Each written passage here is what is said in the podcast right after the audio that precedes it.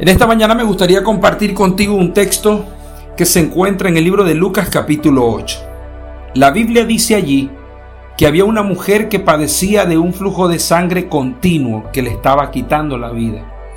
Esta mujer había probado con todo y con todos para poder ser sano. Y dice la escritura que había gastado todo su dinero y más bien le iba peor. Pero un día dijo, voy a tocar a Jesús porque creo que Él tiene mi milagro. El día que se encontró con Jesús y le tocó, recibió su milagro. Muchas veces nosotros no recibimos nuestros milagros porque lo estamos buscando en el lugar equivocado o tenemos la confianza puesta en la persona equivocada.